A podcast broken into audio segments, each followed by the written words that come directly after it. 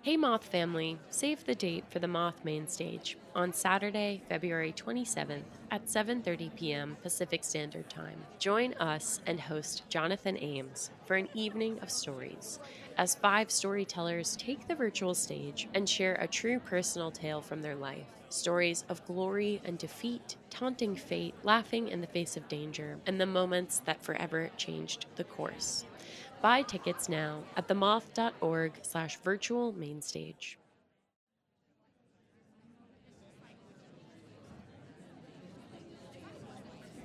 Welcome to the Moth Podcast. I'm your host for this week, Jon Goode.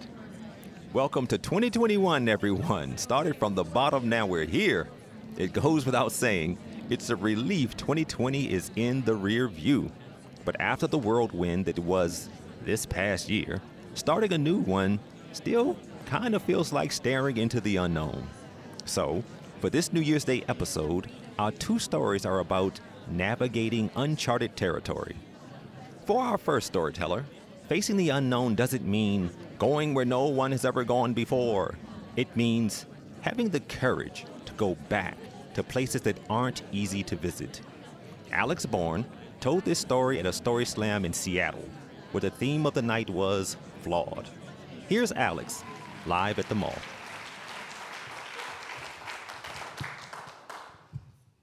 It's 3 a.m., and I've been lying in my bed awake for hours because there's a man in my bed, and he's not supposed to be there.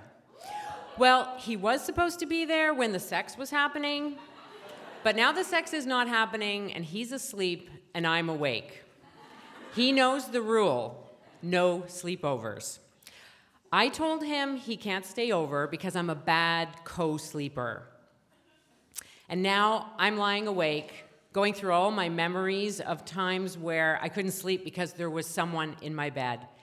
It started when I was a little girl. I would go to bed at night cradling my doll, holding her really close and closing my eyes, and thinking, I want to look adorable like the little girls in the TV commercials. Um, but then I would start to feel smothered. So I would put her like right beside me on the pillow with her head right there, and I would close my eyes and think, like, that's still cute, right? um, and then, but she was like touching me. So I would put her beside me on the bed, and then I would shove her off the bed, and she would hit the floor with a thud, and I would fall instantly asleep. So now I'm lying beside uh, this guy, wide awake, going through these memories. Um, I told him I was a bad co sleeper, and that is the truth, but it's not the whole truth. The whole truth is, I've only been out of my marriage for a year, and I don't want a man to wake up in my bed tomorrow morning because I don't trust myself with a man. I don't trust myself to not make all the mistakes I made with the last one.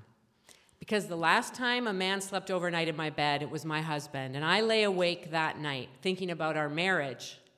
And I caught myself calculating how long he might live, how old I would be at the time, and whether I would still be young enough to enjoy sex because he hadn't touched me in a long time. Like it started out well, like so many things, but you know, over time, uh, I became both the mommy and the daddy in the relationship. I was earning the money because he was finding himself. And I was doing most of the cooking and cleaning because apparently no one can find themselves when they're doing the dishes.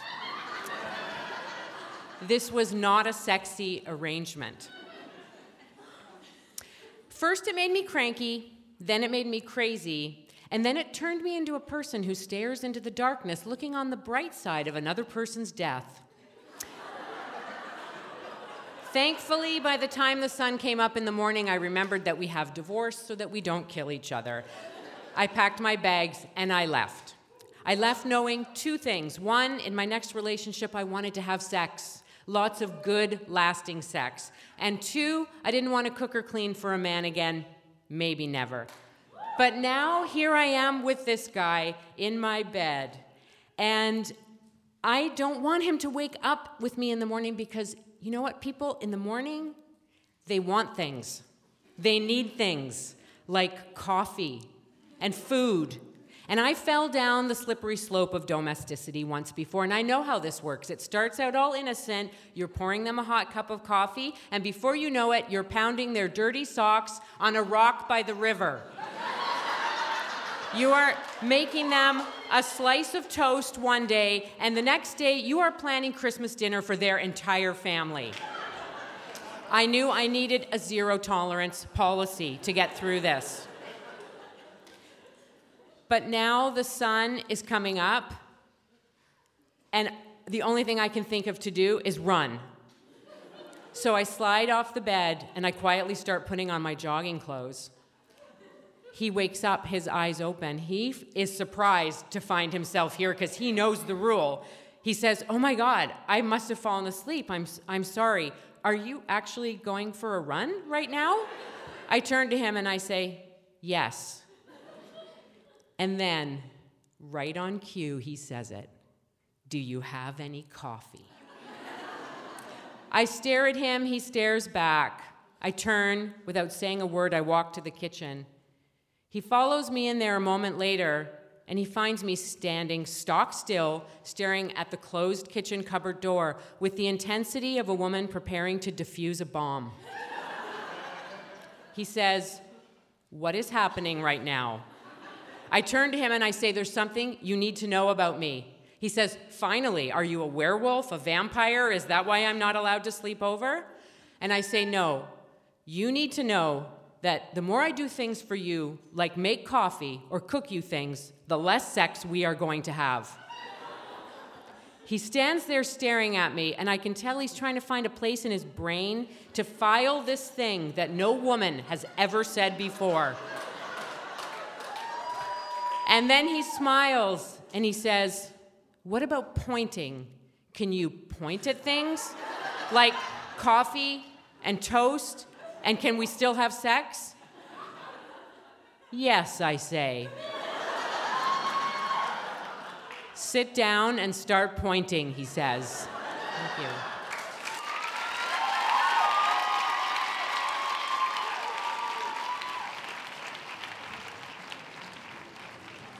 That was Alix Born, and she says that she and Mark, the man from her story, enjoyed many years of breakfasts together. Alix lives in Vancouver, Canada, but in 2019, she crossed the border into the States, drove three hours, and slept in her van in a church parking lot just for the chance to be on the Moth Story Slam stage in Seattle, Washington. Which is incredible because I can't get anyone to just cross the room and bring me a glass of water. And the story you just heard is the one she told that night.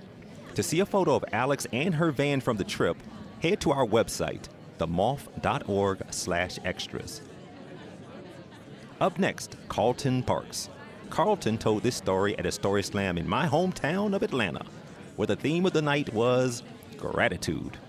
And keep that energy going for Carlton Park. Carlton Park, coming to the stage. There he is, Mr. Carlton Park, making his way on now. coming on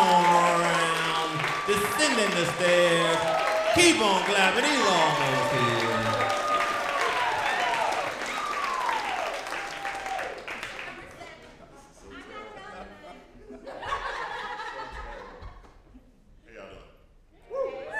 Uh, about five years ago, um, I had a very awkward conversation in a hospital waiting room with my sisters um, that started with, "If dad doesn't pull, if dad doesn't pull through, what are we going to do with mom?"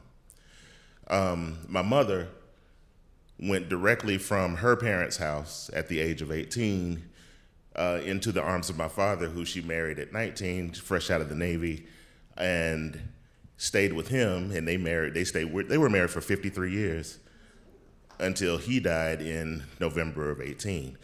Um, so as we sat there, um, my sisters looked at me like, "You, you know, you're." You're mid 40s, you ain't got no wife, you ain't gonna do nothing with your life. You gotta go live with mom. kind of half joking, but they meant that shit. But so, so my, my lease was up at the place where I was, and I and, and Dad, unfortunately, he, he did pass, and I, I, I packed up my stuff and I went and lived in the house with mom. Luckily, the house, you know, was a pretty nice sized house, five bedrooms, so we only bump into each other um, when we absolutely have to. Her, her bedroom's on the east wing, I'm on the west wing, and when it's, when it's dinner time, we meet up in the middle.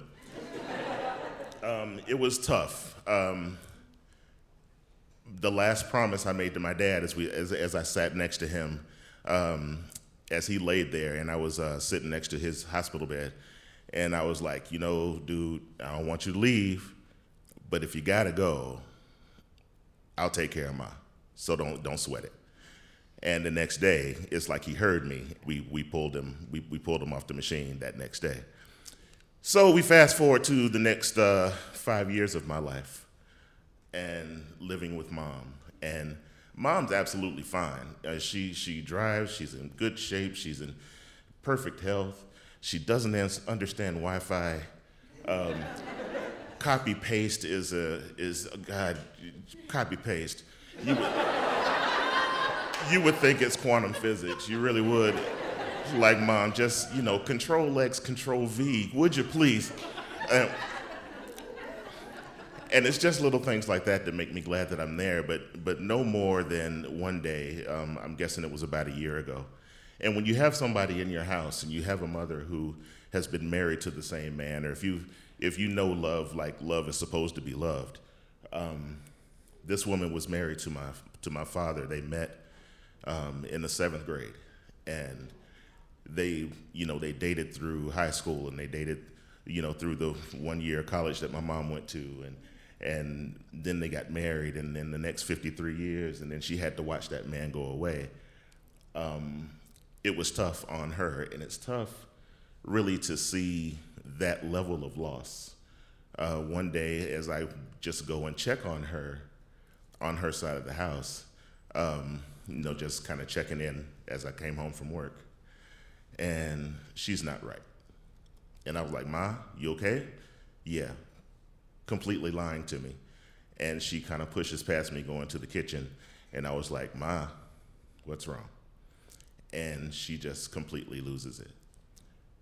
When you have that deep level of love for a person and that togetherness, and it's seemingly ripped away from you, and you just don't know how to deal with that hole in your heart. I was completely and utterly grateful that I was there for her.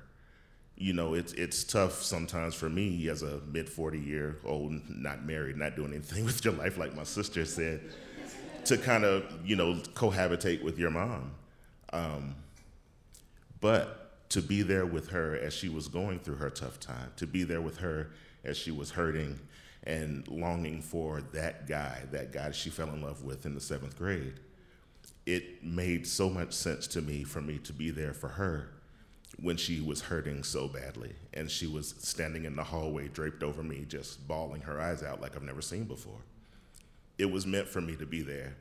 And as I, you know, embraced her, I just remembered that promise I made to my father that no matter what, I don't want you to leave me, dude, but if you gotta go, I'm gonna be there for mom. I'm incredibly grateful that that day I was there for her. Thanks.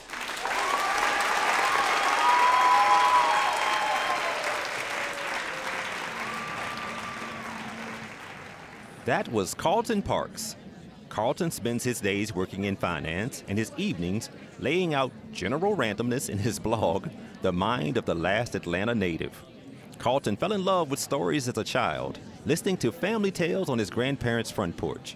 When he's not working on his next great literary work, Carlton can be found weeping over Atlanta sports, as everyone in Atlanta does, and playing the only two songs he bothered to learn on guitar Blackbird and Seasons. Carlton says he and his mother are spending more time together than ever because of the pandemic. He says, usually, we give each other ample space to do what we love in our respective areas of the house. She can watch cowboy movies and home improvement shows as loud as she likes, and I can listen to music as loud as I like until it's time for our inevitable hour long debate on what's for dinner. To see some photos of Carlton and his family, head to themoth.org slash extras. That is all for this week. From all of us here at The Moth, have a story worthy week, and we're wishing you and yours a happy new year. Jon Goode is an Emmy nominated writer raised in Richmond, Virginia, and currently residing in Atlanta, Georgia. Jon is the regular host of the Moth's Atlanta Story Slam and has a number one best selling collection of poems and short stories entitled Conduit that you can find on Amazon.com. This episode of the Moth Podcast was produced by me, Julia Purcell, with Sarah Austin Jenness and Sarah Jane Johnson.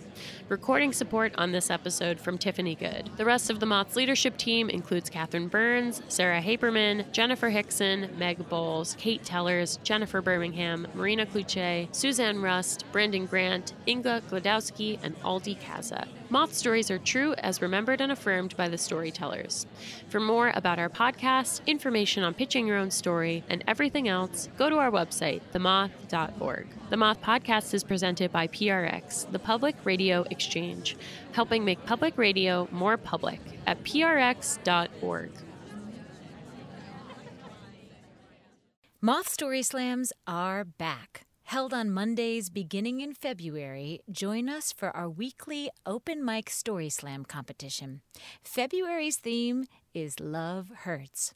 Throw your name in the hat for a chance to tell your story or just come to listen to stories of a total eclipse of the heart, kicked to the curb by the people or places or things you love or used to love. Visit themoth.org slash events to buy tickets now. That's themoth.org slash events.